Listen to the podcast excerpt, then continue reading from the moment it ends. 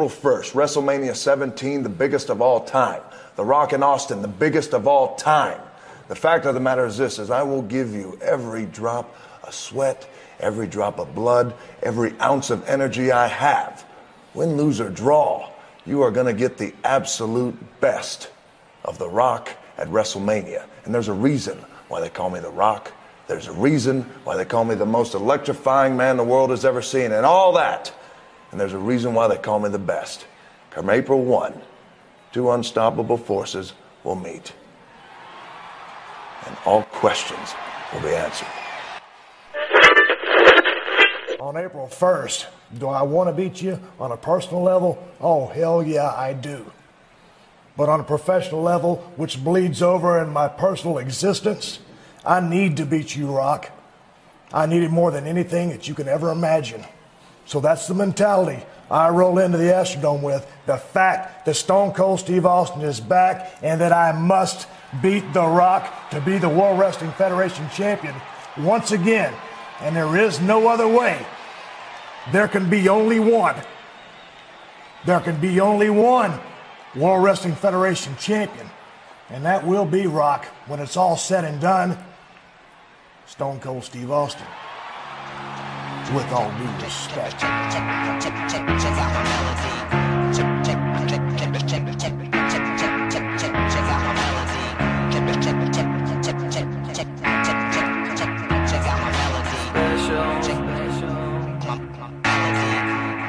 You think you're special, you do. I can see it in your eyes. I can see it when you laugh at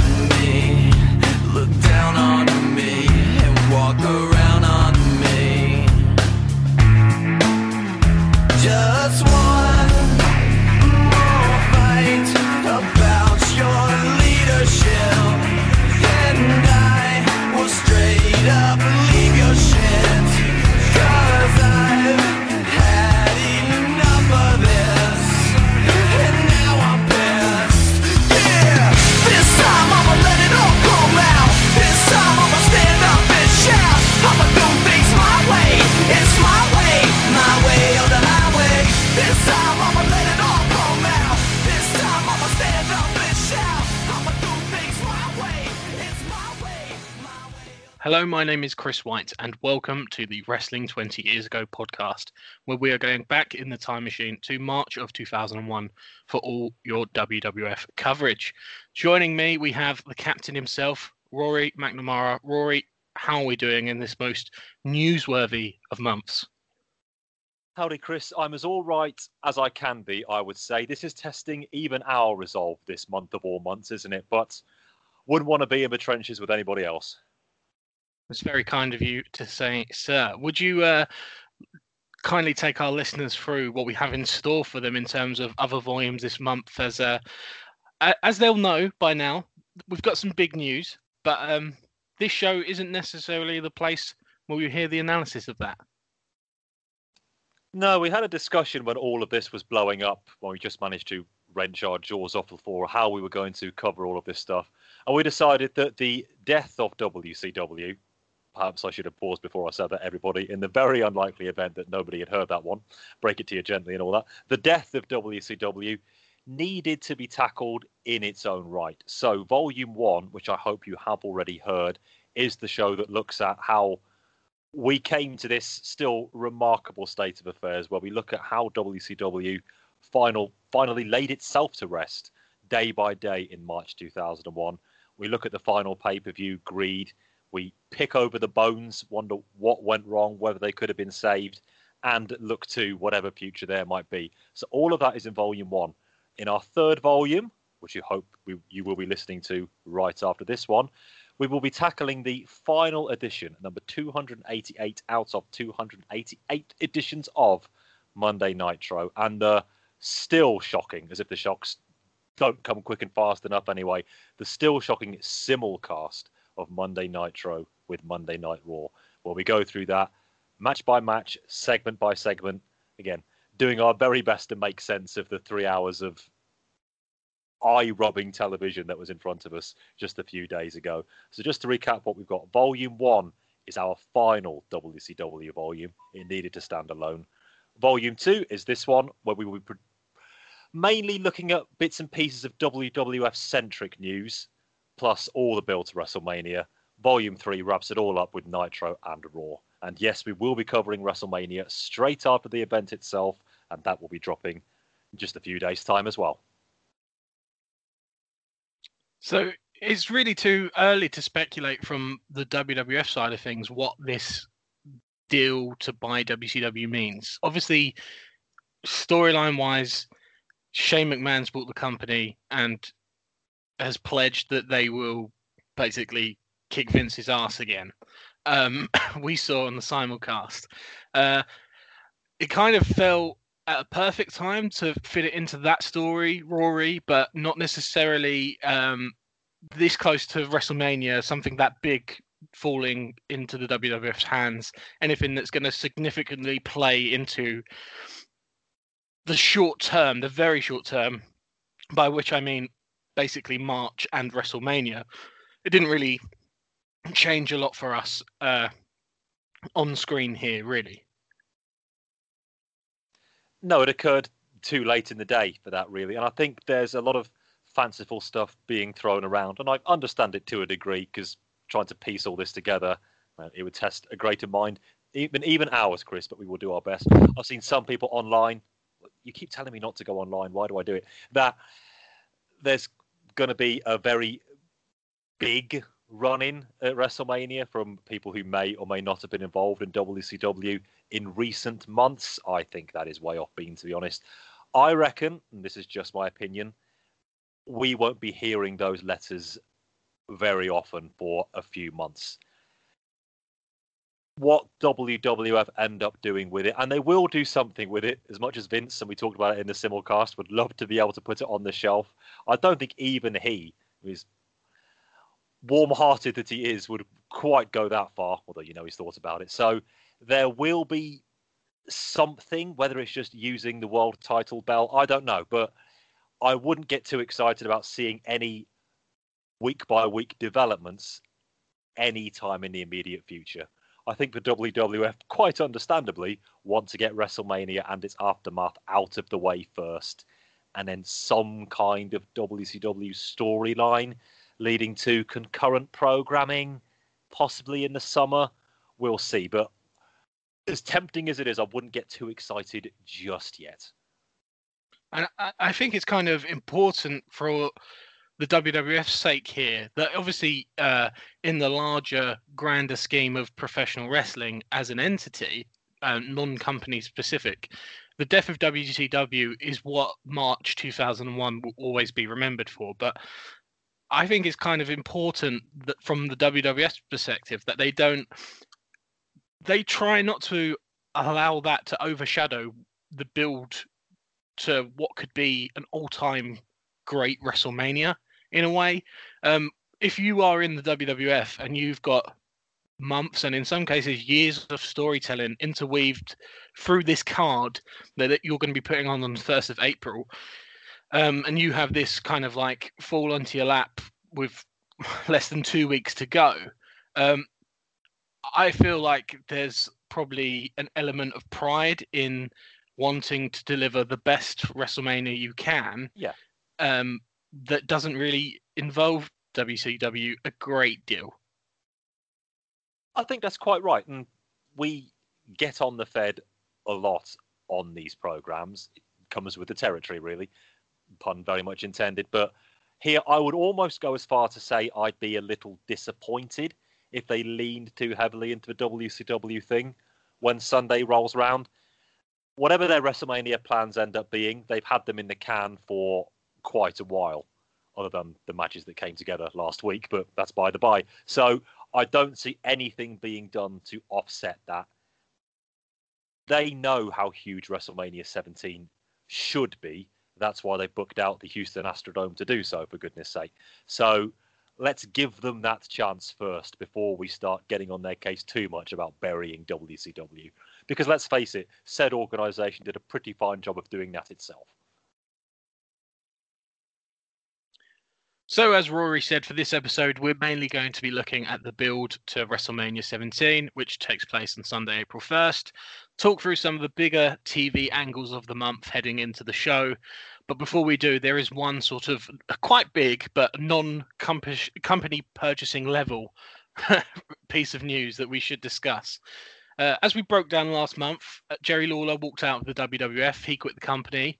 Uh, Rory, uh, I believe you you actually told us that at, at one stage he was thought to have reached out to WCW in the last few months, which now seems a tad unfortunate. um, we did speculate as to who his replacement would be, but I don't think either of us correctly predicted who would fill that spot next to JR on Raw. Hmm. We start the first Raw of the month. Jim Ross welcoming us to the show. The camera pans back to reveal his broadcast partner, ECW owner Paul Heyman. Heyman, sporting an ECW cap, explains that the Kat was fired last Tuesday and her husband, Jerry Lawler, to his credit, walked out with her. He says, When there's chaos, there's opportunity. And with the king gone, Heyman has come to Raw to get extreme. Uh, Rory, there is some speculation uh, that Vince McMahon may have, in fact, calculated that by firing the Kat, he would have known that Lawler would quit, and with that knowledge, manipulated this entire scenario so he could bring Paul Heyman in. Lawler himself has actually given credence to that rumor and expresses that, in hindsight, he may have acted a bit rashly, and uh, that may well be true. What do you make of that theory and the development? We've got Paul Heyman on Raw.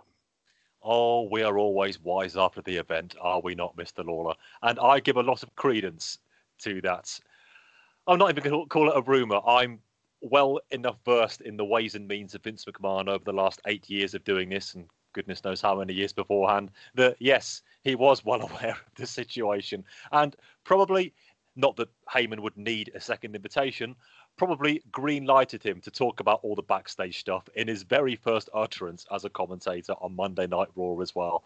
It all makes so much and indeed too much sense. Having said that, Heyman, no, I am going to say the word. Yes, he has been a revelation on commentary. We've heard him don the headset before many times in two other promotions for many reasons, of course. So this isn't completely new to him. It would be wrong to say it is.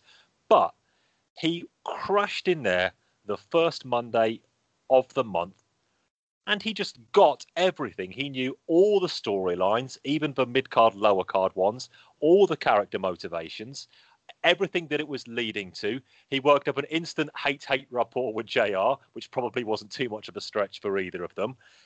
He had actual match insights to give to us all. He didn't have to point out certain parts of the female anatomy for us on this occasion as well. Very welcome, long overdue. And he, uh, by all accounts, he was just been itching for a job ever since ECW. They're just in abeyance at the moment, guys. The reason Chris Lacey hasn't been around with any ECW show is because there's nothing to talk about.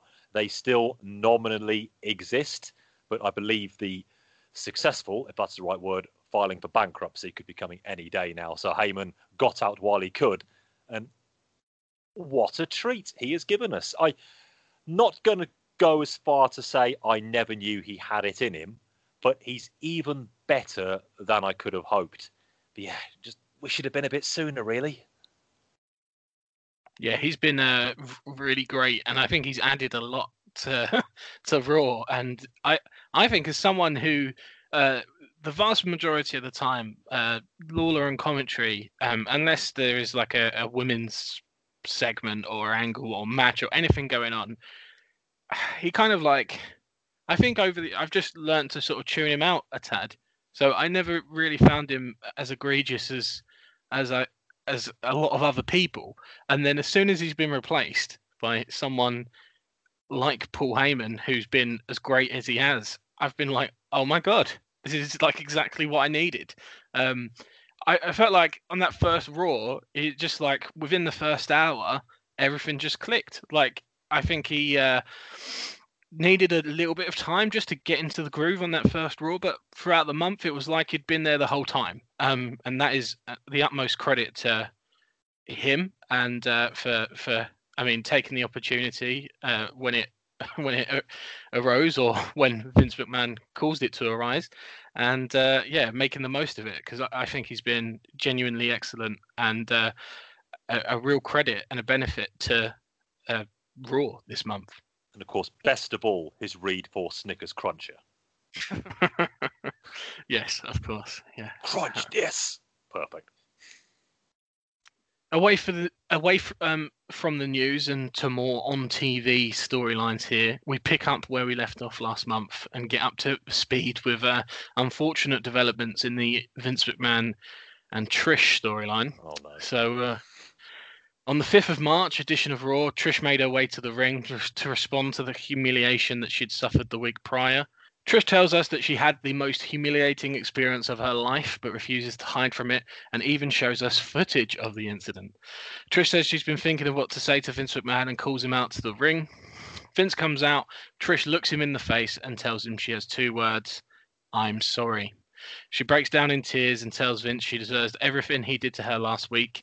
Vince doubts her sincerity and speculates that she's only sorry because she isn't receiving expensive gifts anymore. Vince asks asks Trish if she is as sorry as Linda is, and in order to prove how sorry she is, must get down on all fours and crawl like a dog. Trish complies. Vince then makes her bark and bark the words "I'm sorry," and Trish goes along with that as well. He tells Trish that it's not good enough, and to prove that she's really sorry, she must disrobe in front of everyone. She undresses until Vince eventually decides that's enough and covers her up with his jacket.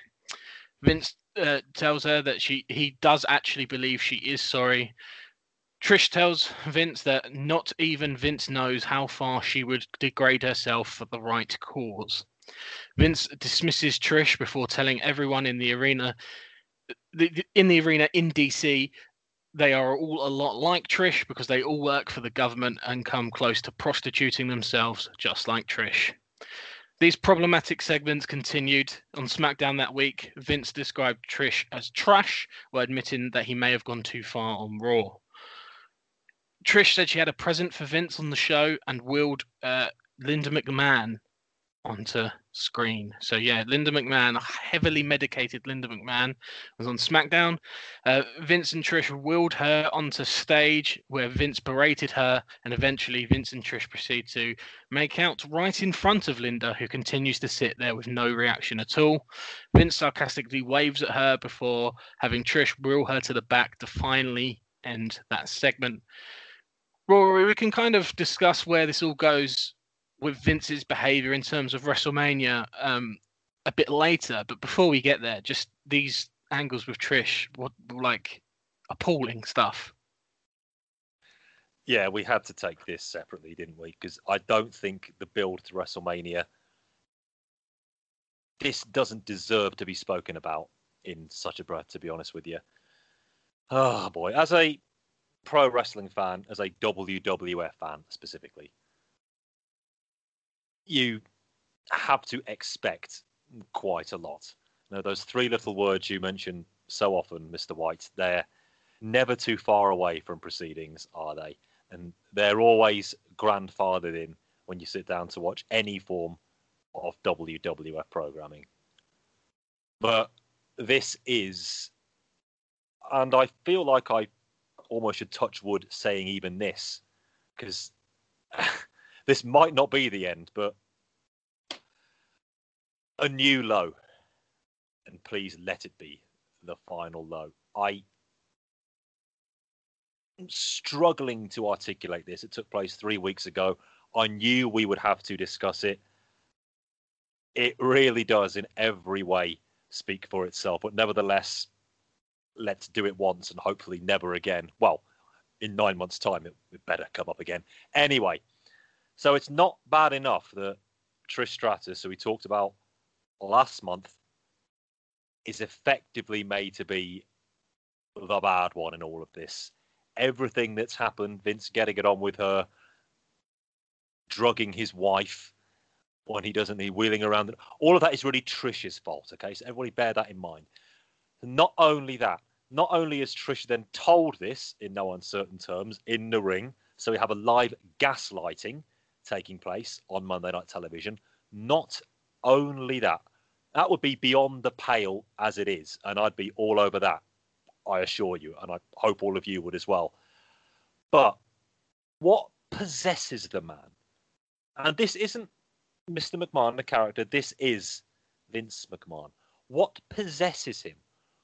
What switch has gone off in his head that he thinks the best way to get over this element of the storyline that Trish Stratus is apologizing to him and his character doesn't believe her. Where does it come from? What deep rooted psychological element is there locked within him that he thinks for that to be represented, he needs to have a grown woman in her 20s crawling around on her knees and saying, I'm sorry in dog language. All of those things were uttered by Vince on the mic, and all of those things really did happen. Where does it come from? I'm not expecting anybody listening to this show to have the answer. Lord knows there are going to be books and books written on this one day. Maybe he'll, have his own section in the Lancet. I don't know. Listen, I don't mean I'm not intending to make light of this. It was disgusting. It was despicable. It was deplorable. It was the worst thing we have ever seen. It's the one thing we've seen in pro wrestling in the seven and a half years we've been doing this, in which I cannot, should not, and will not even attempt to look at unintentional comedic aspects. There are none. This outright disgusted me. I'm pretty much target audience for this stuff. No, straight white male. I think Trish is attractive as the next person does. F- fuck all of that. I don't mind admitting to all the listeners now. I, and I'm a pretty tough nut to crack, as I say, you have to be to watch this stuff. I was close to welling up during that element in the segment. Okay, and I hope I'm not alone in that. But how can you treat any human being like this? This is talk about levels you won't go to degrade yourself. This is it. And make no mistake, this wasn't Trish Stratus apologizing to Mr. McMahon. This was Patricia Stratigeas herself being forced into this revolting position for the entertainment of 15,000 supposed entertainment of 15,000 live fans in Washington DC. And hopefully a lot less than people on TV who tuned in 15 minutes beforehand. I should say I'm normally the first person to criticize them. I think they've done a lot more harm than good for football in this country. But Sky Sports, they got it right on this one. They cut this from their broadcast completely. Here in the UK, we don't normally get to see Raw until the following Friday, and then SmackDown airs on the Saturday morning. We get review copies, so we're right on the money with all our friends in North America. But I, if we hadn't received those copies, I wouldn't have even known that this had happened. And I'm already missing the time where I didn't know this happened. Anew, hopefully, please God, let it be the last low. Yeah, I mean, it is um, just horrible television, and it's beyond that, isn't it? It's it's just you feel for the, real life woman involved. Like, I don't know really. I mean, we don't really know how Trish feels about this in real life, but I mean, I'd say it's fairly safe to make a pretty good guess her opinion on the segment she was forced into that night on Raw. And uh, I, I mean, the stuff with Linda, like, is is is different, but it's just as distasteful. And um, yeah, I think this period of WWF, particularly the last three months, really, since the turn of the year,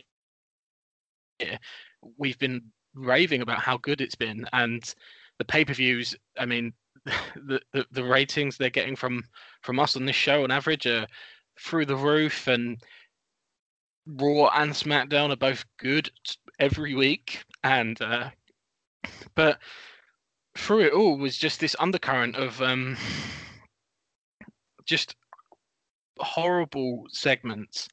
Um, yeah, and uh, they they just don't need to be doing it, as demonstrated by the quality of the show in other areas when they're not doing crap like this. Basically, um, yeah, the sooner this is over with, the better, and maybe that will be one of the uh, benefits to WrestleMania when we get there. That um, we might have this storyline will be gone, and that's what we can hope for.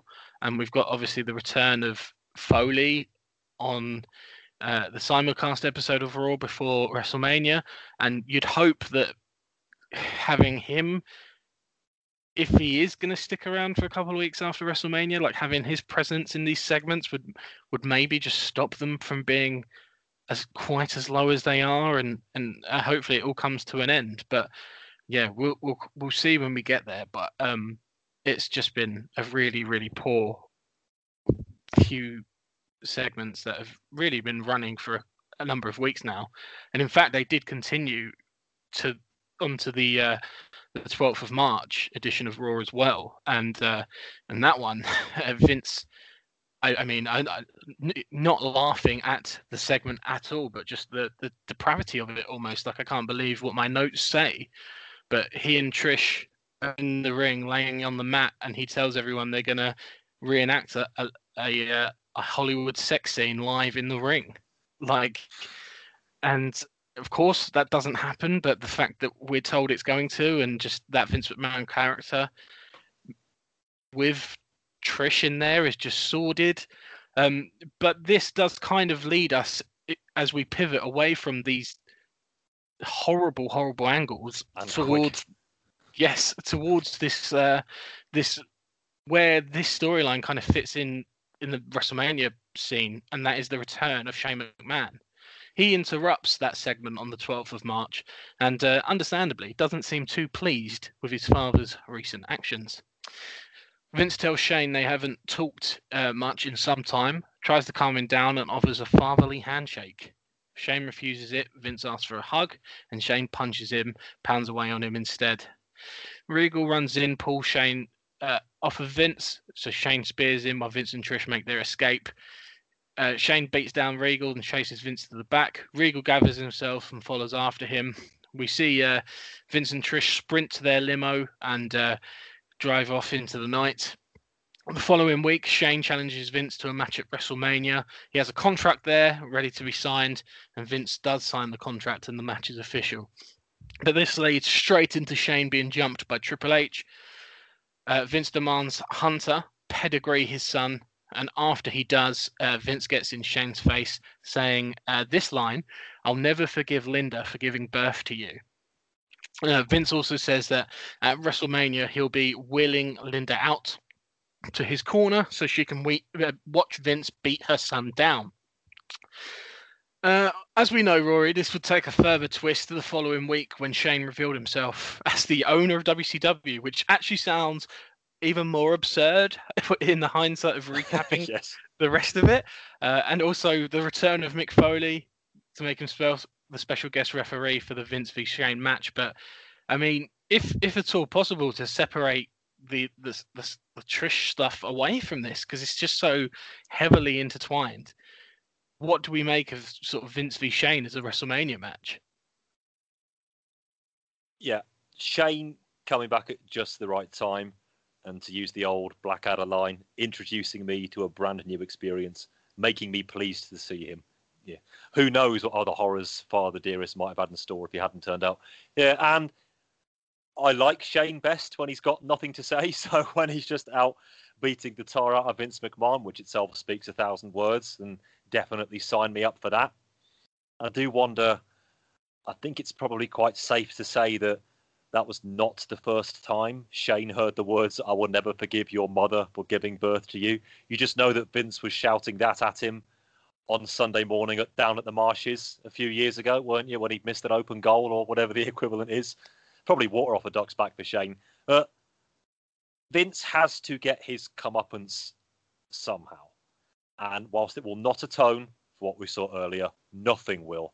It looks to me as though there's going to be a huge revenge fest on him at WrestleMania. Shane, Trish, possibly even Foley, all getting theirs on the Rat Bastard.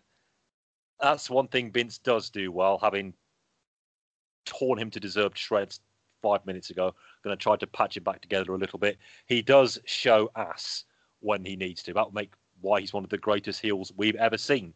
He's done it countless times over the last three years when it is required that he does so as well. And WrestleMania is the stage to do that. I reckon that will happen. A couple of quality deep dives during the build up for this one as well, even before the small matter of Shane opening WCW. It's not the most celebrated sit down interview we're going to talk about this month, but Shane had a fairly good one in the middle of the month where he uttered, I thought, a very important line where he thought maybe he's more like his dad than he ever thought he was or would ever want to be. I think that could prove quite important going forward, and they might touch on that in the match. Shane himself going to some unknown places to finally exact revenge for his mother and everybody else Vince has wronged.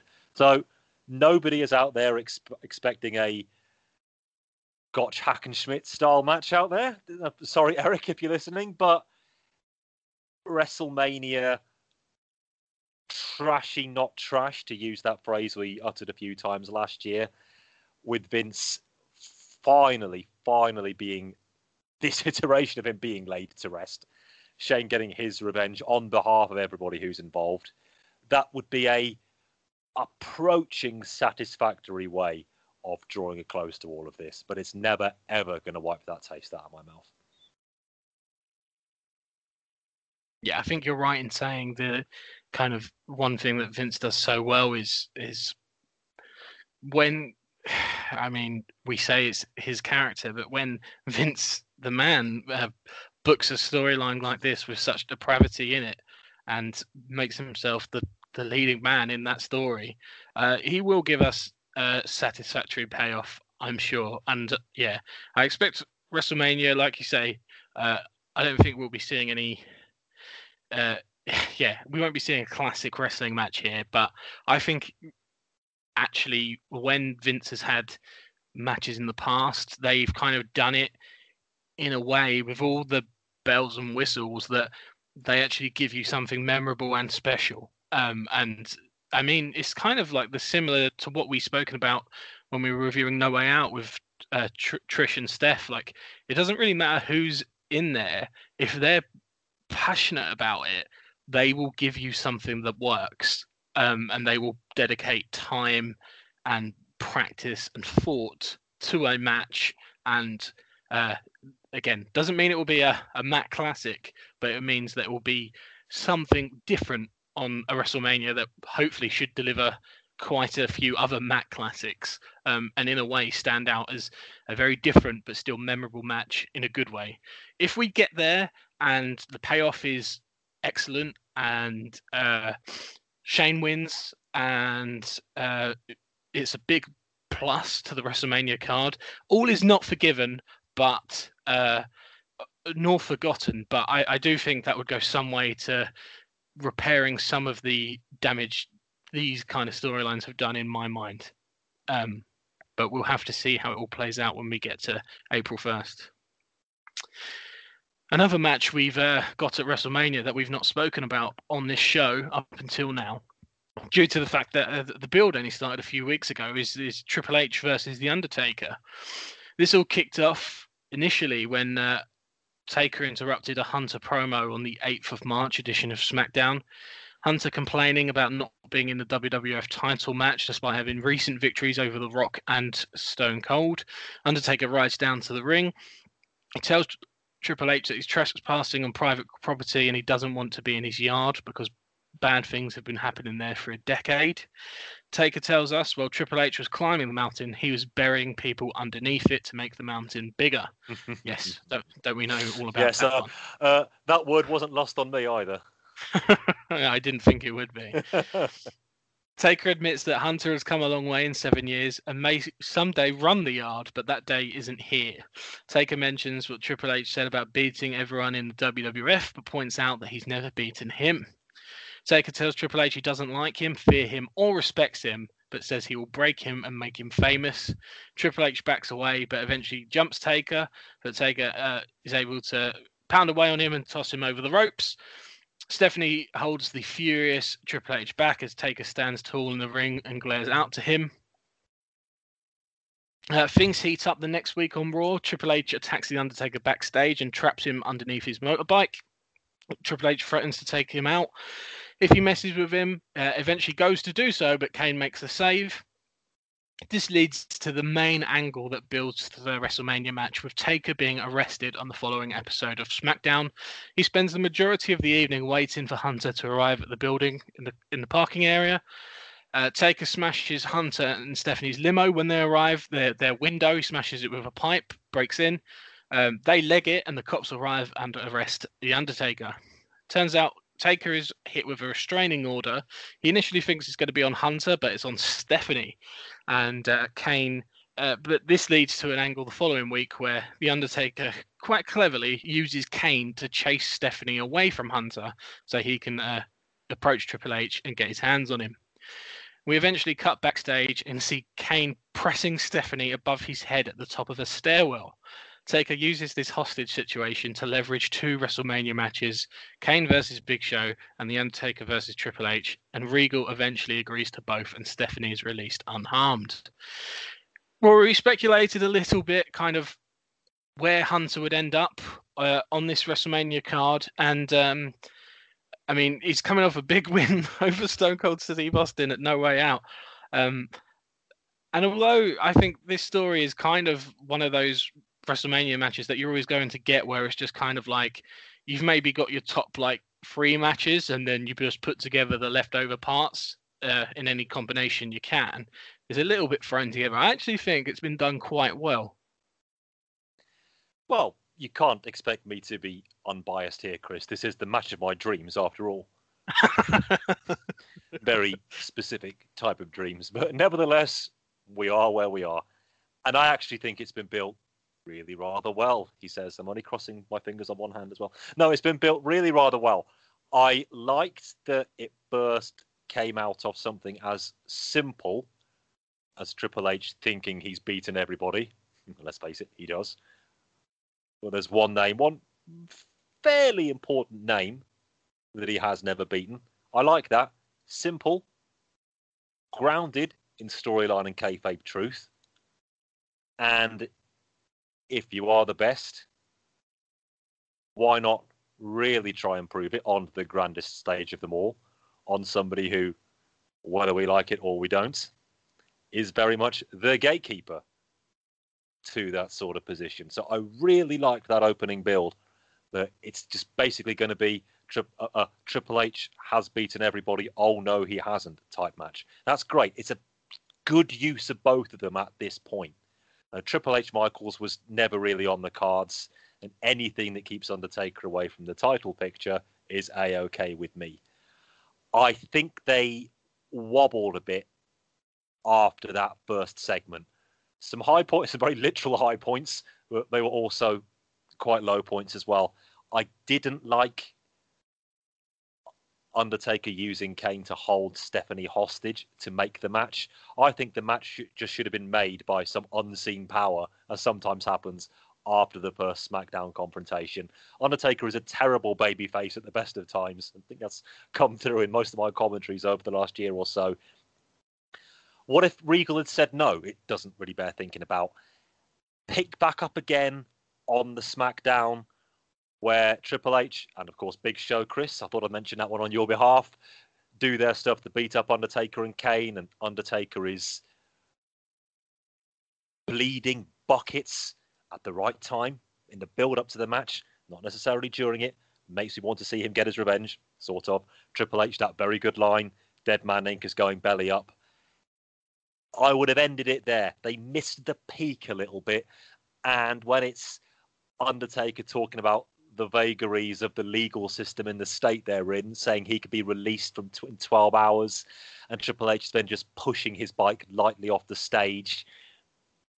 Yeah, we'd we'd lost it a little bit by then, but on the whole, I like the reasoning for this match. I do like the intensity both men are showing. I think it's going to be a no nonsense throwdown.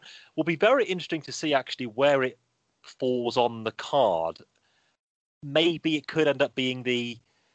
I think the show is going to be fairly close to four hours looking at all the matches that are on there. So it could be the main events to placate them of the first half, maybe coming in leading up towards the end of the second hour. We'll see where it falls on the card, but they have built it extremely realistically.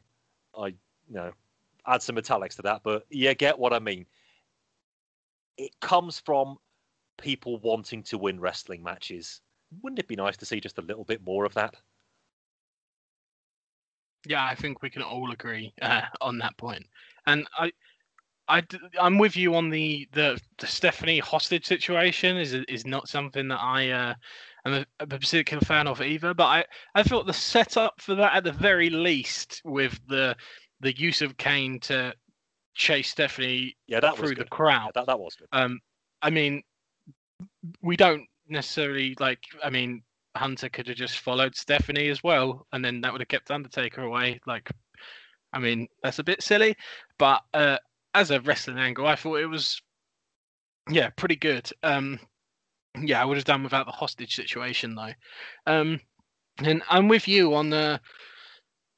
I don't think there was ever a real chance it was going to happen because the WWF knew what they had in the main event of Rock versus Austin for the title, but there was always this lingering fear that Hunter, in some way, especially coming out of No Way Out, or just it could have been done at any point. It would have taken no stretch of storytelling to somehow insert Hunter into that title picture. As I say, I don't think that was ever really seriously discussed as an option, and rightly so. But it was a, a relief to sort of have that confirmed uh, throughout the month that that is definitely where we're not going. We only have to go back one year, and we'd be having a main event of Rock versus Austin versus Taker versus Hunter uh, in a repeat of uh, yeah WrestleMania 2000. So uh, it, it having having uh, four guys in in one match unnecessarily. So I'm I'm glad we're not there. Um, I think for sort of a thrown together match, even though it's for WrestleMania, they've done well to build intrigue and create some some good moments, um, some good angles and whatnot involving both guys. And I- actually think, um, yeah, I, I don't I don't know about you. We can discuss it more when we get to uh, sort of our preview for WrestleMania. But I actually kind of think Triple H will beat him and will beat him convincingly. And I kind of hope that's what we get. Um, but yeah, we can we can save that discussion for slightly later in the show. As long as they For both now- beat each other convincingly, eh?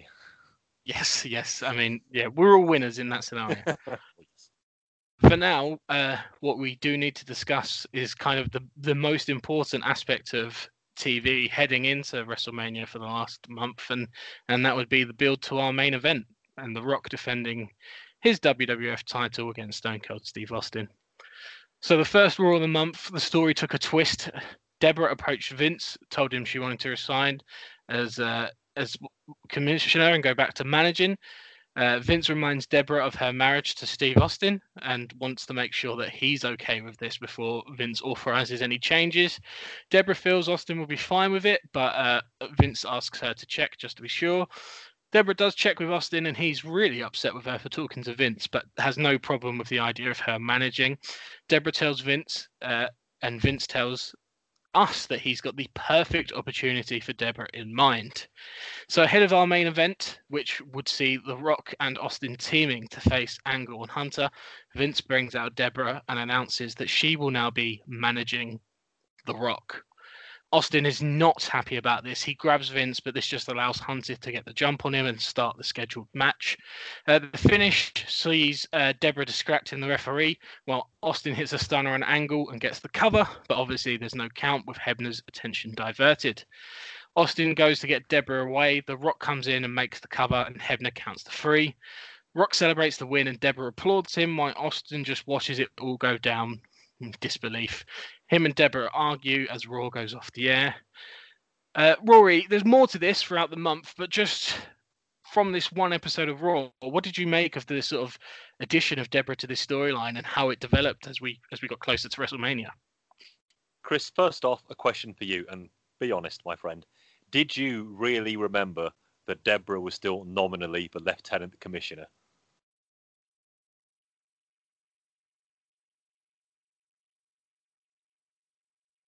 Uh, no, uh, not a clue. Uh, no memory of that whatsoever. I am not ashamed to admit.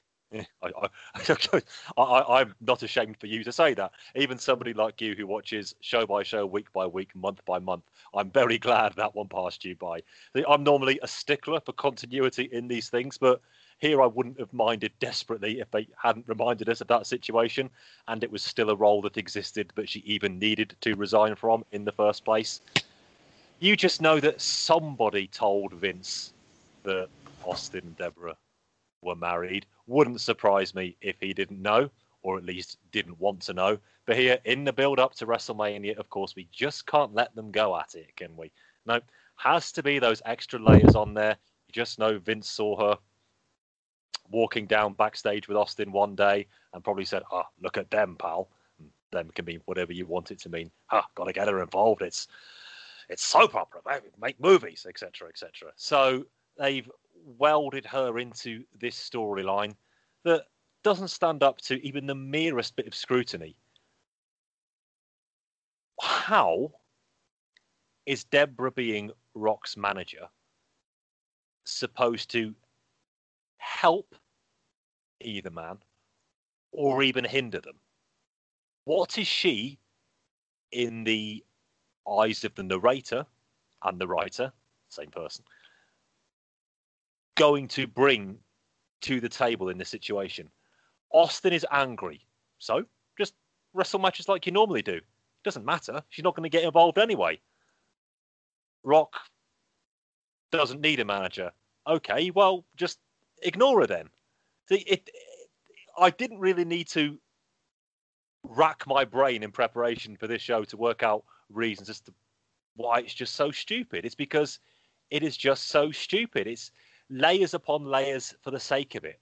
Again, just five minutes after I've talked about a match that started started its build from one man realizing he hasn't beaten this man, and that man in turn wanting to beat that man, to this cable channel 716 6 a.m. garbage. It, it, it's utter nonsense.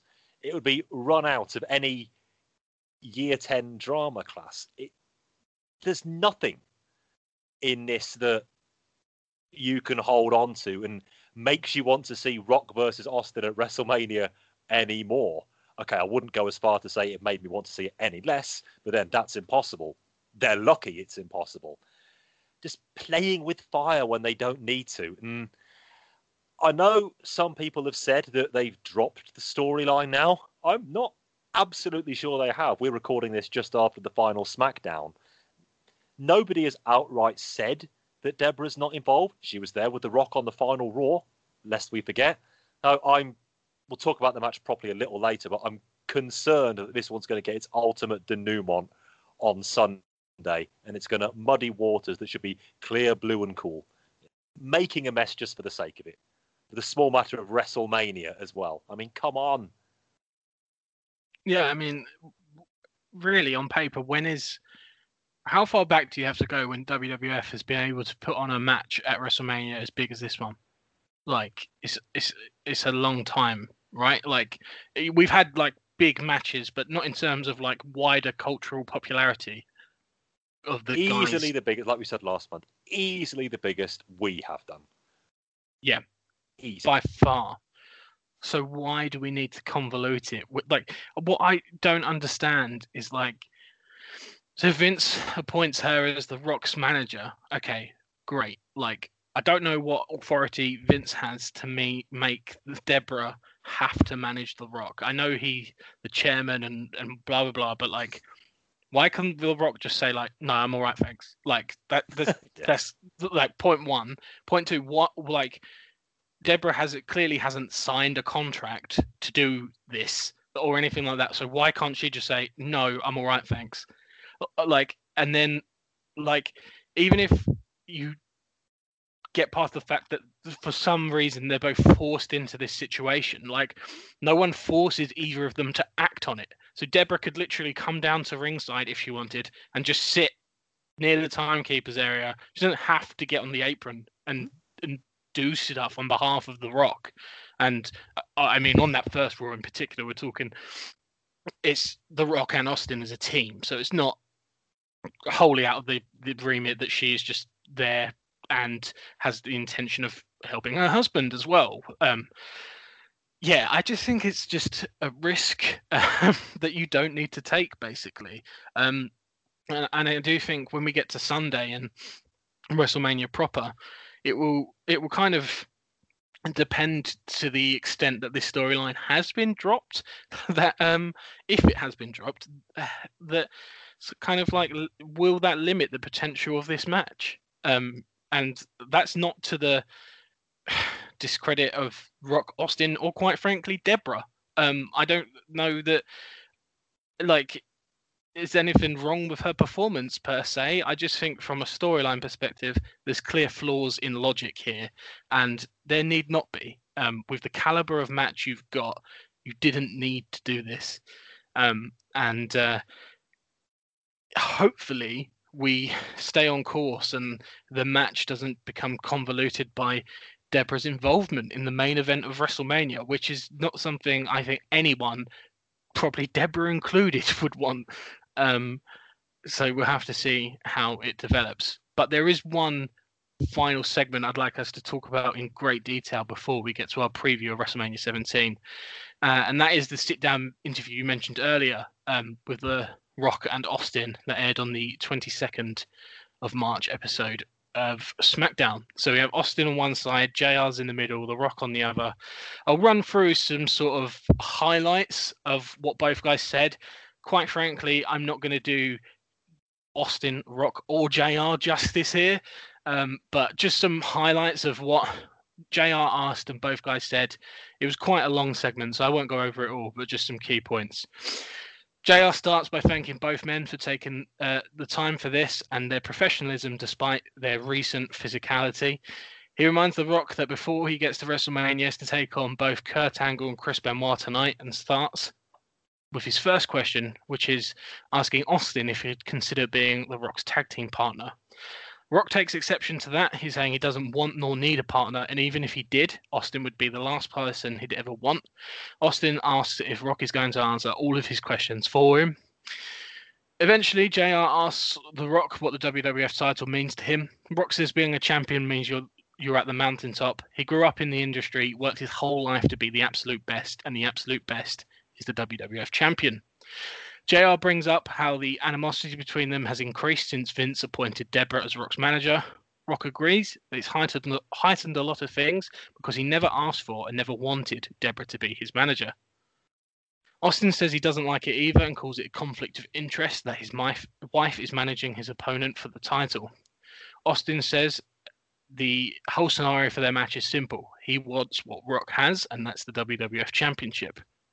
Well, why couldn't that have been the build? JR then goes back uh, to the rising animosity between the two, asks Austin what does he personally think about The Rock as a human being.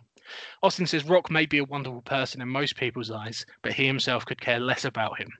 JR asks The Rock the same question and says it, and The Rock says that it's no mystery how they feel about each other, but they do have each other's respect. Austin says he and Austin uh, Rock says sorry Rock says that he and Austin bring out the best in each other when they're in the ring, but personally he does not like him.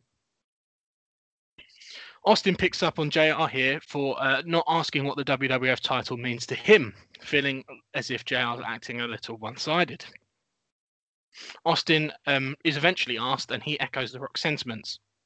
Being WWF champion makes you the number one guy in the industry, bottom line. We get some stuff about the game plan both men have for the match before we get towards the end of the interview. Rock says that it won't matter how many falls, how many minutes, or how Deborah is involved. It's the biggest match ever. Rock says that once he and Austin step in the ring, he's going to give Austin every ounce of sweat, blood, and energy he has, win, lose, or draw, and Austin will get the very best of him at WrestleMania. Austin says, uh, responds by saying that every single time he's been in the ring with The Rock, he's brought the best out of him. Austin says personally he wants to beat him, but professionally he needs to beat The Rock more than anything he can imagine. Austin says he rolled into the Astrodome knowing that he needs to beat The Rock to become the WWF champion once again.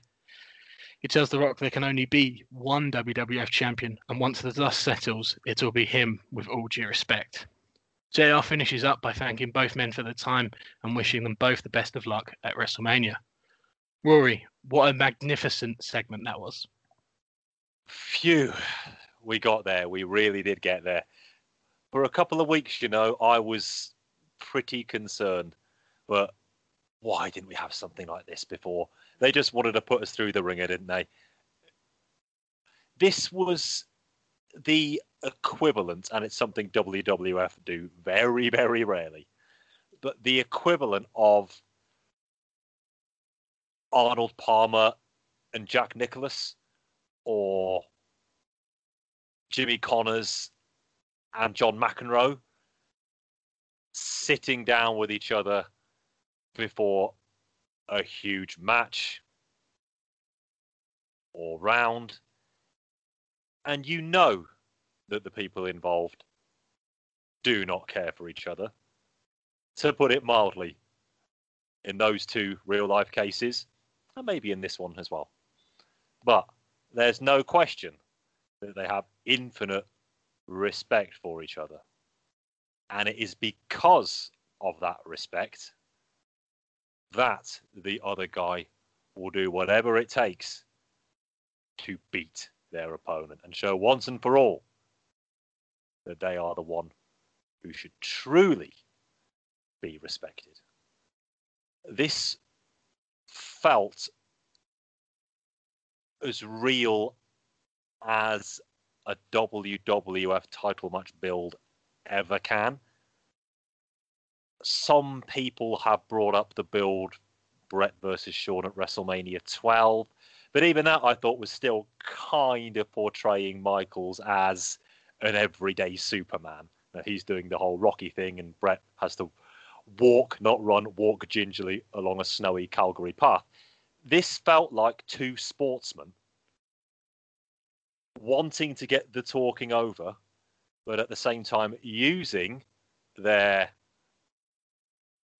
responsibilities in front of the media, but as such, not just treating them as mere formalities, but taking the chance just to get in a little bit of needle here and there. And the characters, JR included, as a straight man, played their roles perfectly. The Rock toned down the arrogance in this one. Well, let's face it, arrogant Rock is one of the reasons we all love him. Let's face it. But if he had just come out there and spoken his normal, pretty high pitched trill and wheeled out the catchphrases, oh, it's just another Rock match. But here, he spoke calmly, he spoke assuredly, he spoke slowly, he spoke in a very low register. So there was none of this sideways candy ass stuff. It was Steve, I'm going to beat you. I don't have to because I'm the champion. You've got to beat me.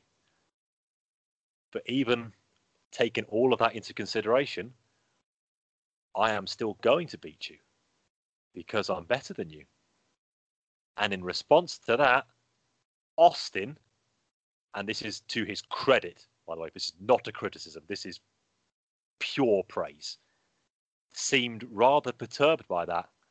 And as the interview went on, appeared to me at least to be getting more and more agitated, if not outright nervous.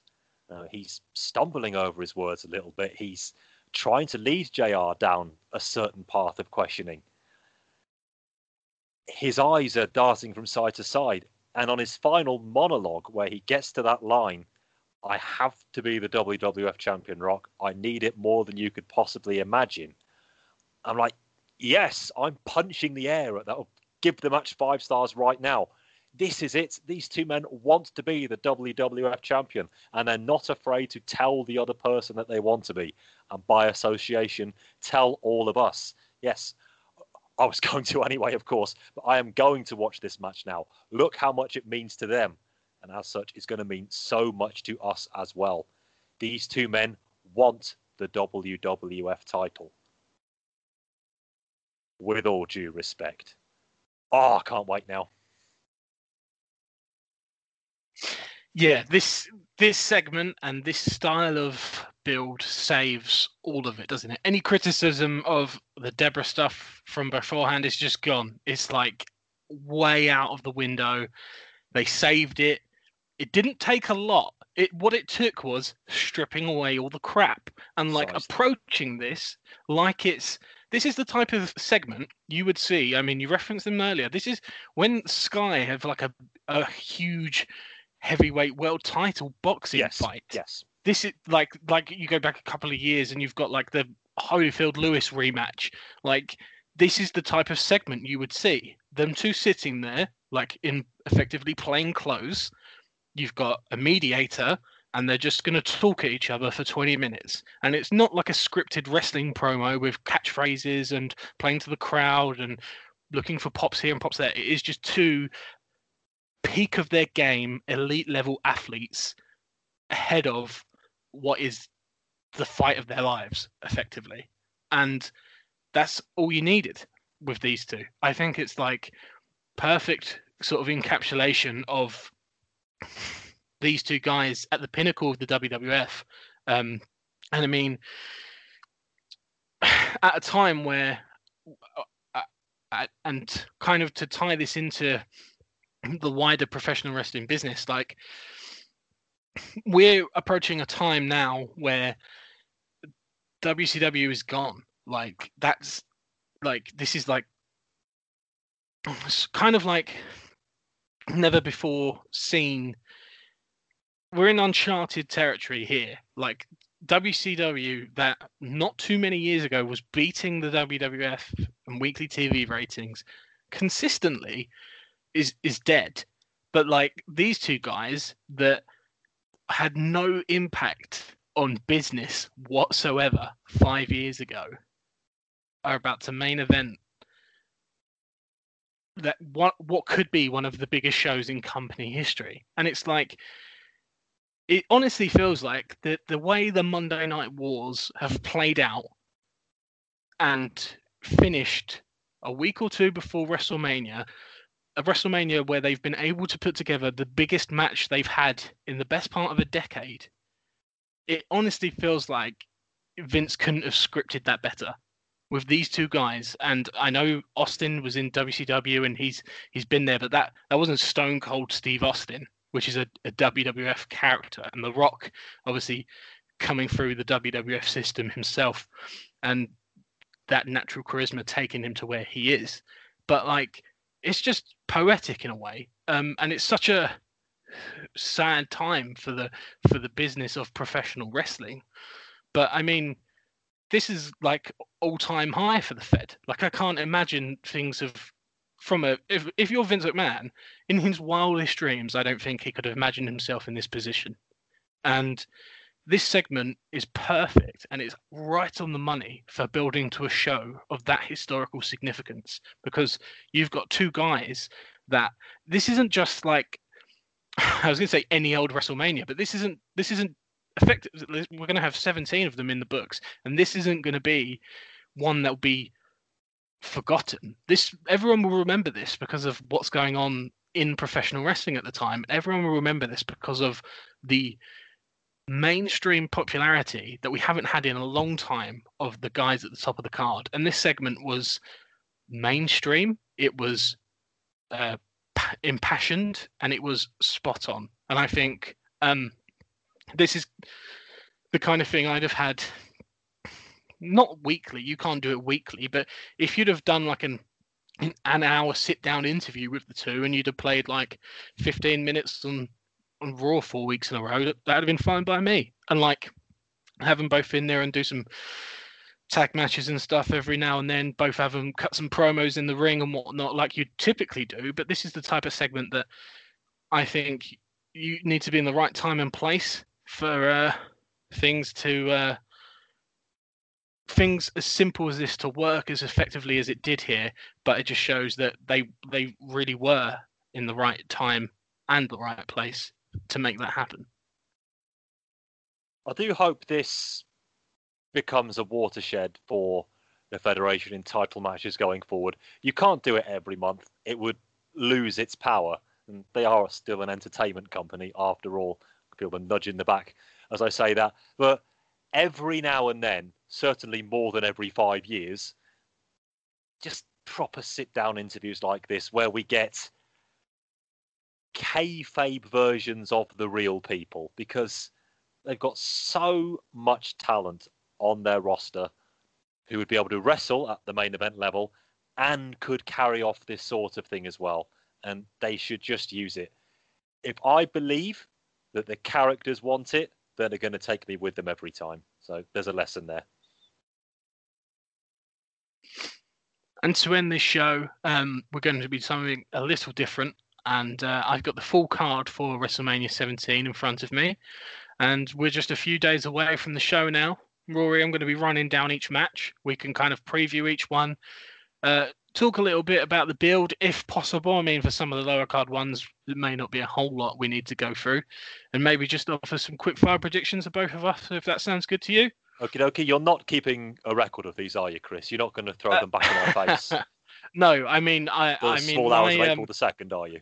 Long-term listeners and those who back in the day listened to the MMA show will will gladly remember that uh, my predictions are not too great. So yeah, take mine with a pinch of salt. And if you're a betting man, uh, do not heed my predictions if uh, uh, as anything other than a warning. I will say.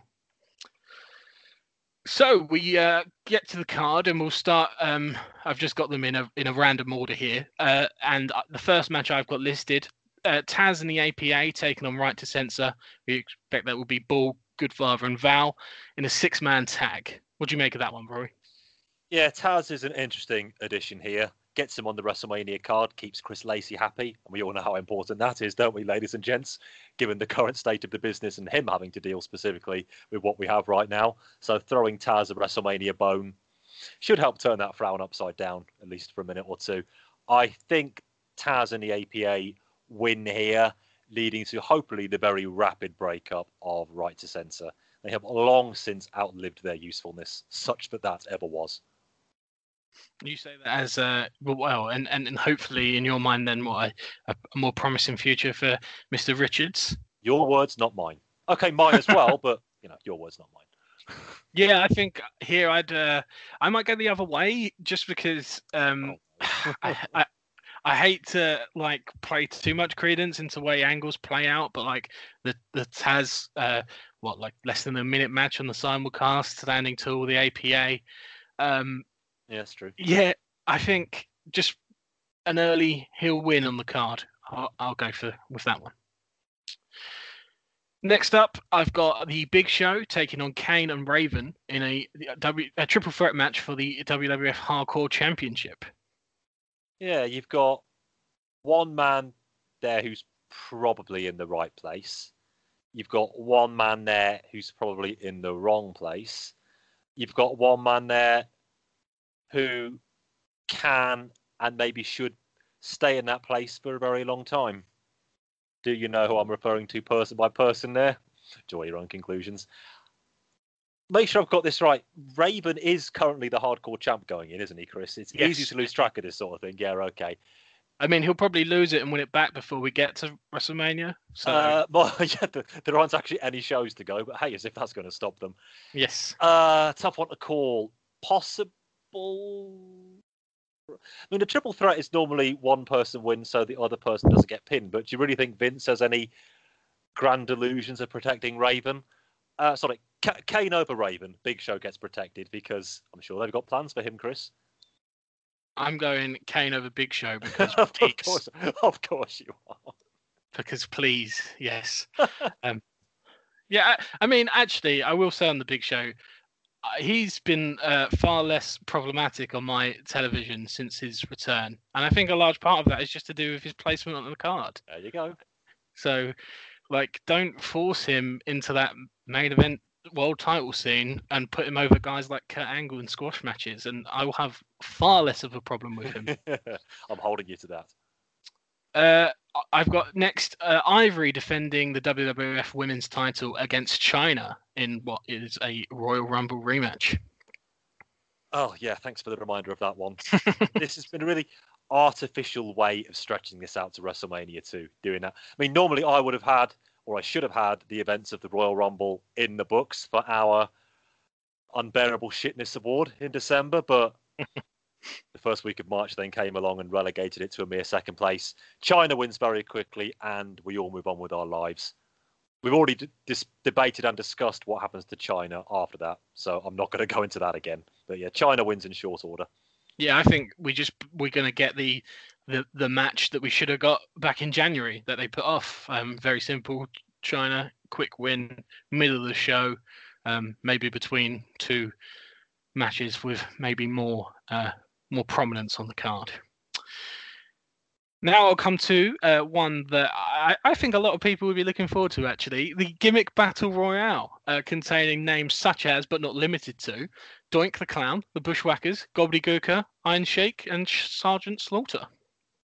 I mean, we don't know the full list of participants. We've had a graphic, but I, I mean, I haven't been able to make note of everyone who's in it.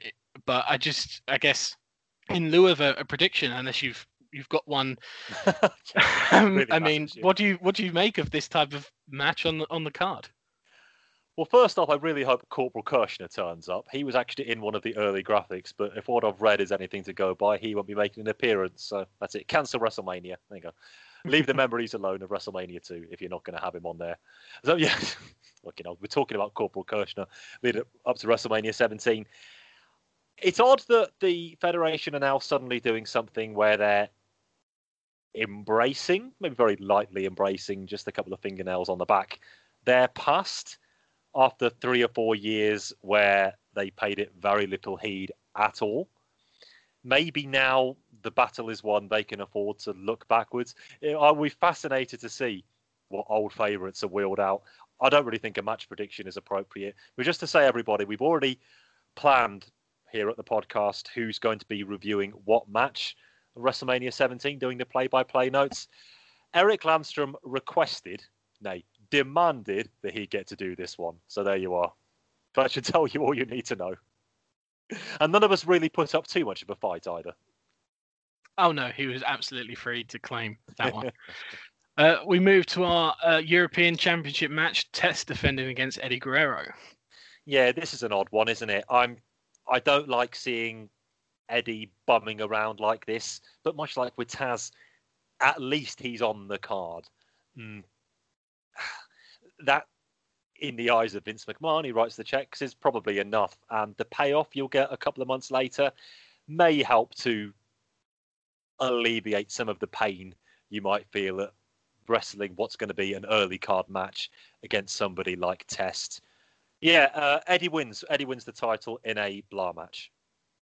Yeah, I'm I'm with you on Eddie winning. Um, hopefully, uh, can pull something out of the bag against Test and get something out of him. But I mean, considering the amount of matches on the show, can't imagine this will have a whole lot of time, sort of four or five minutes, maybe, uh, maybe even less than that, including entrances and whatnot. So yeah, simple, straightforward match. Hopefully, Eddie picks up the win. Next up, I've got Regal challenging Jericho for the WWF Intercontinental Championship. Interesting one. Prod, uh, match pl- product placement. I said intercontinental title. Yeah, if only match placement for this one will probably help dictate who wins. If it's early in the card, but not the opener. God, really, I'm thinking you really are testing me out here. I think Regal could end up squeaking this one, and it would be a nice little trinket for him to gloat with and put in the back of his office next to the photo of the Queen Mother. But if it's the opener or if it's a little later, I think Jericho retains. I think here the type of match we get is the real question. How much time they're given, who gets to lead it. This is one of the matches I am most interested to see. I think there's a lot of pressure on Jericho for this match in particular. I think Regal can handle it. Let's see what Jericho can do. Yeah, I, I think um, coming from the Rumble to where we are now, and obviously that that incredible ladder match, obviously still in the Intercontinental title picture. But again, to me, and it may just be me, feels like Jericho's stock isn't quite as high as it was in January. Um, and it, it's kind of like the that's kind of just how his career seems to have gone here. Stops and starts, like big match, lots of momentum, and maybe cools off for a little while. He's definitely not in the doldrums where he could have been um, if we go back slightly further than three months when he's coming off, uh, was it his long running multi pay per view stretching feud with Kane? But um, yeah, I, I, I think I'd like to see Jericho retain here and maybe kick on with a, a good solid title run. Um, heading out of Mania and maybe um, maybe even rematch him again at the pay per view following WrestleMania, or or if not, just uh, throw throw someone else in there. But I think um, this, uh, yeah, I, I think Jericho will uh, will retain here. Uh, next up, I've got listed uh, Benoit versus Kurt Angle, a match that was uh, made following a promo on that final Raw in just a straight up singles match. Ah, even wanting the work rate people to watch WrestleMania now, Vince. Finally stopping to distance after all with six days to go. Yeah, an extra couple of buys ain't going to hurt. Okay. If this one ends up being a one and done, I think Benoit wins to solidify his sort of face turn. If this leads to a feud, and let's be honest, that's what all of us hope, either Angle wins by dodgy means, or they could do a non finish here. Wouldn't be ultra satisfying, but if it's the first of three or four, and the 12 to 14 minutes, at least, we hope, of action to get there will be nothing to sneeze at. I wouldn't wouldn't mind that too much. So, but if you're forcing me to predict, Hmm. I know I am. Do it. I know, I know, and he is non-finish. There we go. Interesting. Um, I th- I think here I've got a, quite a clear winner in mind, and I, I think they'll give it to Kurt just because I think. I mean, he was WWF champion last month, but he did not have a strong run as WWF champion. Uh, nothing but sneaky wins and uh, being beaten and stunned and pedigreed, rock bottomed and stealing wins here or there. And I, I think he might win this one in, in quite convincing fashion, just because it's been a few months since we've had a convincing Kurt win on pay per view. Um, and I, I think uh, he'll be obviously again a big player in 2001 as we move through the year. And I think they'll kind of look to get that spring back in his step by uh, giving him a big win here. Um, next, I'll go to the WWF Tag Team Title match. Uh, we've got TLC 2, the Dudleys defending against Edge and Christian and the Hardy Boys. Yeah, no pressure, guys. Hey, when we were on the SummerSlam show last year, Chris, I said, and it's there for everybody to go back and listen to, preserved in audio aspect, that they will not be able to top what they did at SummerSlam. They're getting an opportunity to give it another go. If anybody can, these six guys will be able to. I do have my doubts, like I think most sentient people do, and I voice those doubts with a sharp intake of breath. But I am more than happy and prepared, as I'm sure they are, to see how close they managed to come this time. A winner, Edge and Christian have won both of the last two, of course. I don't think they're going to win it a third time.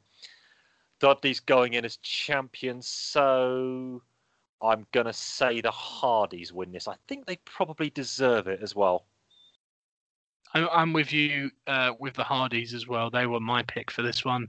Um, what I think might play in their favour is that we are so far removed from that match at SummerSlam. I think if we were to go back now, which I think I'm going to actively avoid doing, Yeah. going yeah, yeah. back and rewatching TLC one, I think in my head it's there as this memory, but it's also a car crash of spots that I think just live with ling, live long in the memory, but also kind of like muddle together, if that makes sense. And uh, by virtue of some distance from that match, and and the fact that we haven't had uh, another one since. Um, I think they'll have the opportunity to just go in there and, and basically hit repeat, and, and I'll I'll be a very happy customer by the end of it, as long as everyone comes out of it um, safe um, and uh, as as not hurt as you can in these types of matches. What do you make about the kind of additions to each team this time that maybe slightly alter the dynamic with um, Rhino, Lita, and obviously Spike Dudley, um, kind of cornering each team? Um, do you think that adds a different dynamic, or It you does. don't ex- Um, yeah, they're they're all going to get involved one way or the other, aren't they?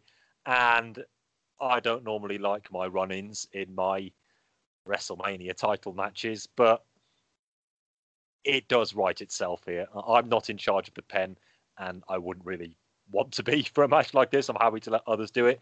I've been so impressed with Rhino since he came in. Spike plays Yeah, me his too. role so well, and I hope his head has rolled, been rolled back onto his shoulders after what Rhino did to him a couple of weeks ago. And we all love Lita on these shows as well. We might. No, as long as their involvement doesn't over egg the already very sugary pudding too much, I'd almost go as far to say I hope they do get involved, but only just a little bit, if that's possible. Got, I mean, I've got visions of Rhino like goring someone like through a ladder and off a ladder, and yeah, uh, I think it adds a whole new dyma- dynamic that could outright goring a ladder. Yeah, it's, it's all. It's all. Yeah. look. I, I, I, I would go as far as to say that I my excitement for this match is that I could see it being better than the first, uh, which is a very bold prediction. But there we go. There he goes. Ne- Next up, I have The Undertaker versus Triple H. I know we've spoken about that build, but in terms of predictions, how do you see that one playing out? Yeah, I think Triple H is the winner here. That would. It doesn't really get mentioned very often. The Undertaker is actually undefeated at WrestleMania. He's got quite the unbeaten record really? going. They it's they mentioned it WrestleMania 13 when he beat Sid or JR did, but they don't make a whole lot of play of it. It certainly hasn't featured in the build up for this match any, but might be something they want to pay some attention to. But no, I do think Triple H wins here, probably using that bloody sledgehammer. Remember the days when we just talked about that bloody whistle and grudgingly enjoyed it? Not quite the same with that bloody sledgehammer. Uh, pro wrestling inanimate objects. Where would we be without them? But yeah, Triple H wins to prepare him for his title shot that we talked about so lovingly last month that he will get at Backlash. Fix grin, fix grin. I'm with you on Hunter winning this one. Um, yeah, I think it's just kind of the way it goes. Hunter wins, right? Like, no way out. You got Stone Cold Steve Yeah. Austin one month before a main event. Triple H wins. Like that's that's what I expect these days, and uh, WWF they they match that expectation at every turn. Um, I actually, I think this will be so well put. I think this will be a better match than people I've seen are expecting it to be. I- I think these two could actually work quite well together. Um, and it's been a long time since I've really looked forward to an Undertaker match that isn't, especially one that isn't like a, like a, a crazy gimmick, like a Hell in a Cell or something like that, where you know almost the spectacle of the match outweighs the, the in ring. Um, in terms of just a straight up singles match, I, I kind of I, something about it, um, Rory, you won't be pleased to hear, but I think this could be a bit of a sleeper for outside of TLC two, which is obviously going to be very different to any kind of in ring. But this could be a sleeper pick for one of the the best matches we'll see, and that's I think quite a bold prediction when we look at what else is on this card. Do you mind if I take bit of a sleeper very, very literally there, Chris? Because No, I'm going to. So we've spoken about the build too much here. I don't want to go over uh, some of the more negative points again, but we have Vince versus Shane, father v son, WWF owner versus WCW owner with Mick Foley as the special guest referee. total, complete, and very possibly literal car crash, which ends with Shane winning and Vince finally getting his from everybody involved. Very possibly too, including Stephanie. I wouldn't rule out that happening either, but certainly the major players who have an axe to grind, Shane, Foley, and the ultimate axe of all of them, Trish, not that it's going to make up for it, will finally get theirs on Vince as well. It's going to be immensely satisfying, but nothing. I, I believe it. I really do hate to keep going back to it, but we're always going to remember March the 5th, sadly. But at least in the story, if Vince gets pulverized, we can at least begin the healing process. Yeah, it doesn't excuse what came before, but it certainly does uh, go some way to making steps for us to move beyond it. Um, uh, I hope to see Vince get his here. Shane's obviously the clear favourite to win this one, and as a result, he's my pick. In our main event, we have the big one. We have The Rock defending his WWF Championship against Stone Cold Steve Austin in the main event of WrestleMania 17. What do you make of this one? Yeah, Austin wins. Sorry, Austin- so sorry everyone, but that's it's.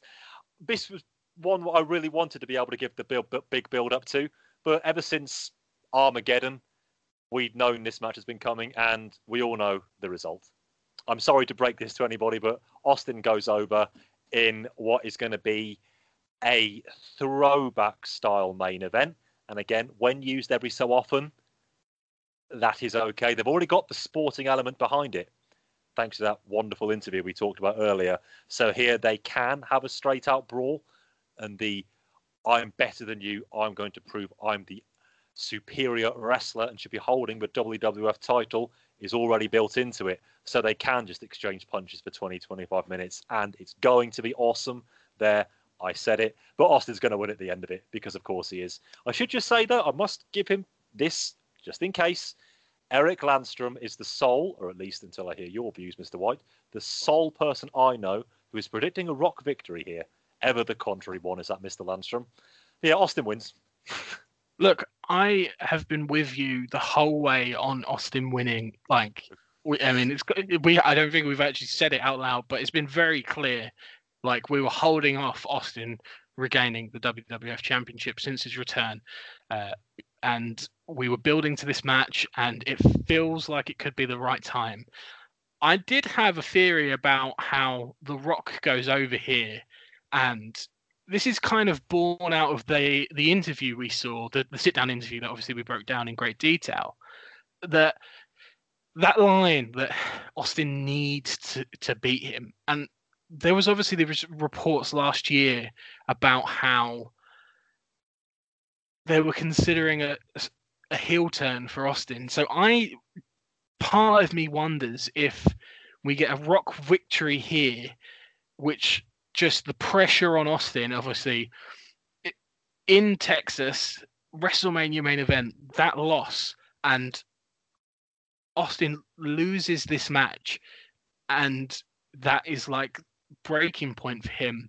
Uh, and not at WrestleMania, but sometime down the line, that is like the first seed in this huge Stone Cold heel turn where he just snaps.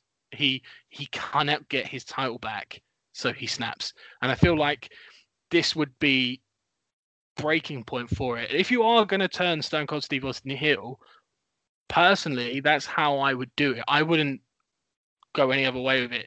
That promo and the line, I need to beat you, Rock. Yeah, I get it. Yeah. Look, any heel turn is only its good is only as good as both its reasoning and its explanation. And you have given us a mighty damn fine reason and explanation there, Chris. I wouldn't do it on the day. Good luck No, no, no way. there alive if you do that. But as the beginnings, as a slow burn, I could be convinced about this. I'll re- maybe it's time. The, I'll, I'll the- think about that over the next 48 hours, but maybe it really is time. the only way the caveat to that is we we don't know for sure the rock's schedule for this year we know that he's going to be having a lot of time off um for filming commitments and whatnot but we don't know when he's going and if that's really soon then you need to get the belt off of him like Oh, yeah. That's but what I think is going to happen. if if if he's around for another couple of months and you can have him win here and, Austin over the next four weeks slowly slowly turn and then just snap one day and we've got heel Stone Cold Steve Austin at Backlash, that works for me. But uh, so I kind of got two two predictions here. One is that Stone Cold Steve Austin's just going to win and we all go home happy, and one is The Rock wins and we're getting the heel turn down the line. Um, if you're going to ask me what one I think will happen, I'm picking the Stone Cold Steve Austin Phew, baby But I could see. I don't think it's as uh, impossible as general consensus suggests. I think the phrase is "you heard it here first, ladies and gents." yeah, if we if Stone Cold Steve Austin loses this match at WrestleMania, I, am telling you he's going heel. you heard him. D- d- don't fight it now, everybody. No, he's been bringing the big calls for the last 100 minutes, but he saved the greatest one of all for now. Just, you know, just listen to the man. He's he's twisted my arm. He's right. No, he's not. no, I'm not. Look, uh, so I mean, that's the card. Um, what are we thinking then? Generally, this to me looks like there's enough here that we could be on for our third show in a row where we're giving upwards of nines. Hope so. Cannot wait for this WrestleMania. These two days are going to go very, very slowly. Please, let's just get there as quickly as it can. I'm going to be climbing the walls for the next 48 hours. I haven't looked forward to a WrestleMania this much since, oh my word, WrestleMania 10. Mm-hmm. That's in pro wrestling. Those seven years might as well be a lifetime. We were doing these shows at the time, but that's pretty much the only link link with the past we currently have. That's how long ago it was. I am amped, as the cool kids say, for this show. Running through the card there, they really have got something for everyone. Got something for your your Brawl-In fans, something for your Spotfest fans, something for your Work Rate fans, and you've got the two biggest let's not beat about the bush. The two biggest names we have ever seen, possibly anybody who's ever watched pro wrestling has ever seen, going at it one on one to find out ultimately who deserves to be and is going to be the WWF champion. That is how you cap a card that's already got so much potential variety on it. And I'm actually going to give the Federation some early support on this one, saying that this card, famous last words, this card cannot fail. I do. I'm almost thinking, okay, let's let's let's be slightly realistic because no, it's not Christmas for the nine months. Let's be slightly realistic. Let's say I'm gonna eight out of ten is probably the baseline for this one, but I want to say the baseline is nine. Dare to dream, McNamara. The the baseline for this one is nine with that card. All they need to do, yeah, it's a big all, but I have faith in them for once. All they need to do is execute it. And with everybody involved, the grandeur of the occasion, but three and a half years of build up to this event, really, if you want to look at it like that, it simply has to be a success and they'd have to fall over their own shoelaces for it not to be. And you can never put it past them, but this time at least, I really, really cannot see it. 47 hours, 58 minutes. And I think on that note, that is the best possible way we could end the March edition of the WWF show on the Wrestling 20 Years Ago podcast. Rory, thank you so much for your great analysis. I had a blast previewing a pay per view. It's a new thing for me, previewing a pay per view on the show. But I have to say, when the pay per view is shaping up to be as good as WrestleMania 17, it's a hell of a lot of fun. Yeah, Um, great breaking that one down. And we all know what's next. I know you're a very busy man, both on this podcast and elsewhere. So, would you like to uh, run through what we've got in store uh, for the listener with uh, WrestleMania 17 and also what you've been up to outside of this project? Yes, just quickly outside of this project, you can hear me on the fantastic Place to Be Nation Wrestling Network. Got a couple of very different shows on there. Got a show called The Special Relations with Ben Locke and Callum McDougall, where we just yarn about wrestling, really. I know, original concept and all of that. Some new, some old. We'll do live watches, we'll do discussions. The shows really aren't planned until five seconds before we go on air, and you can tell that sometimes, but it's all a good laugh. New show coming up in a couple of days' time there. I've also got a program called Senior Video, where once every month me and a guest review a WWF home video from the Coliseum Video Pantheon, all the tugboat matches you could ever hope to see, and all of that. Again, that drops the start of every month on the Place to Be Nation Wrestling Network. Yeah, here on the Wrestling 20 Years Ago podcast. Let me know again. Let, let me let myself know. I know what's coming. I'll let you know what three volumes are available. Hopefully, you'll have heard the first two now. Volume one is the breakdown in every way, shape, and form of World Championship Wrestling. Just how did we get to this point, and where did we go from here? You've heard Volume two, our WrestleMania preview. Volume three, we look in detail at the final Monday Nitro, so segment by segment, match by match, in conjunction with the Raw that took place at the same time. And oh, yes, the simulcast. And now I still, still cannot believe that that happened. But all roads do indeed lead to WrestleMania. And coming for you on April the 1st itself will be a full review of WrestleMania, standalone. All the talking is over, no news, nothing else like that. WrestleMania deserves its own place in our podcast pantheon from start to finish. Every single match, I'm on there. Chris White is on there. Chris Lacey is on there. Eric Landstrom is on there. Dan Welling is on there. And we really hope you join us for that one. It's going to be a lot to sift through. I do wonder what we are going to be like come the end of it, especially what we're going to be discussing in the final half hour of that show. But I cannot wait to record that with the boys, and you will all get to hear it soon. And Chris, good vibes I've got going for that one. Good vibes. Very, very good vibes indeed, my friend. Very good vibes. And I mean, it's been one hell of a ride when you get involved in a project like this years ago. You've got an eye on March 2001. We're here. I think we've recorded three excellent shows in the build up. I hope the listeners, having listened to those three shows, will agree. And uh, WrestleMania 17, I think that pay per view review could be the best of the bunch. Um, and I cannot wait to review it with all of you and have somewhat of our own Austin beer bash maybe on the call um, to celebrate the occasion. Oh, we're going to need it. but for now, um, I have been your host, Chris White, and thank you very much for listening. And until WrestleMania 17, goodbye. Stone Cold Steve Austin will be in the main event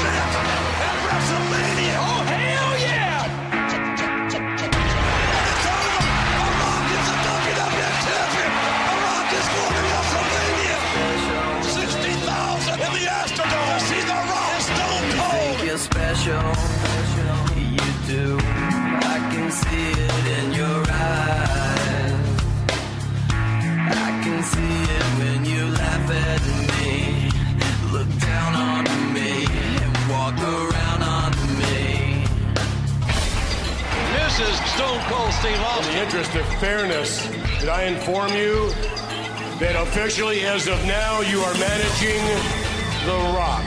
Austin's wife's managing The Rock. What the hell is that? I never asked for Debra to be my manager, never wanted Debra to be my manager. But the fact of the matter is this, is she's not my responsibility. She's not my wife. She's your wife.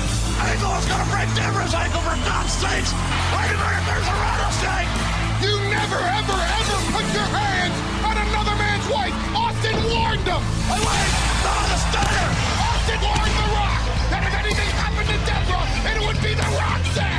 Let's just go ahead and take Debra out of the equation. Bam, she's non-factor. The fact is, Rock, you got the WWF title, and I want it. The Brahma Bull is furious. He's stalking Austin. Set him up. He wants that rock bottom.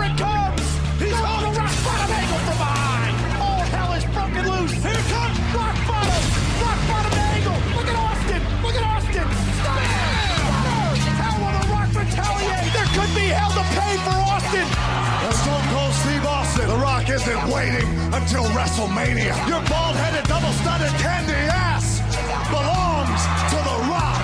Wait a minute. The Rock just gave the Stone Cold Stunner. The Stone Cold Steve Austin. How personal can this get? Can you imagine what it's going to be like at WrestleMania?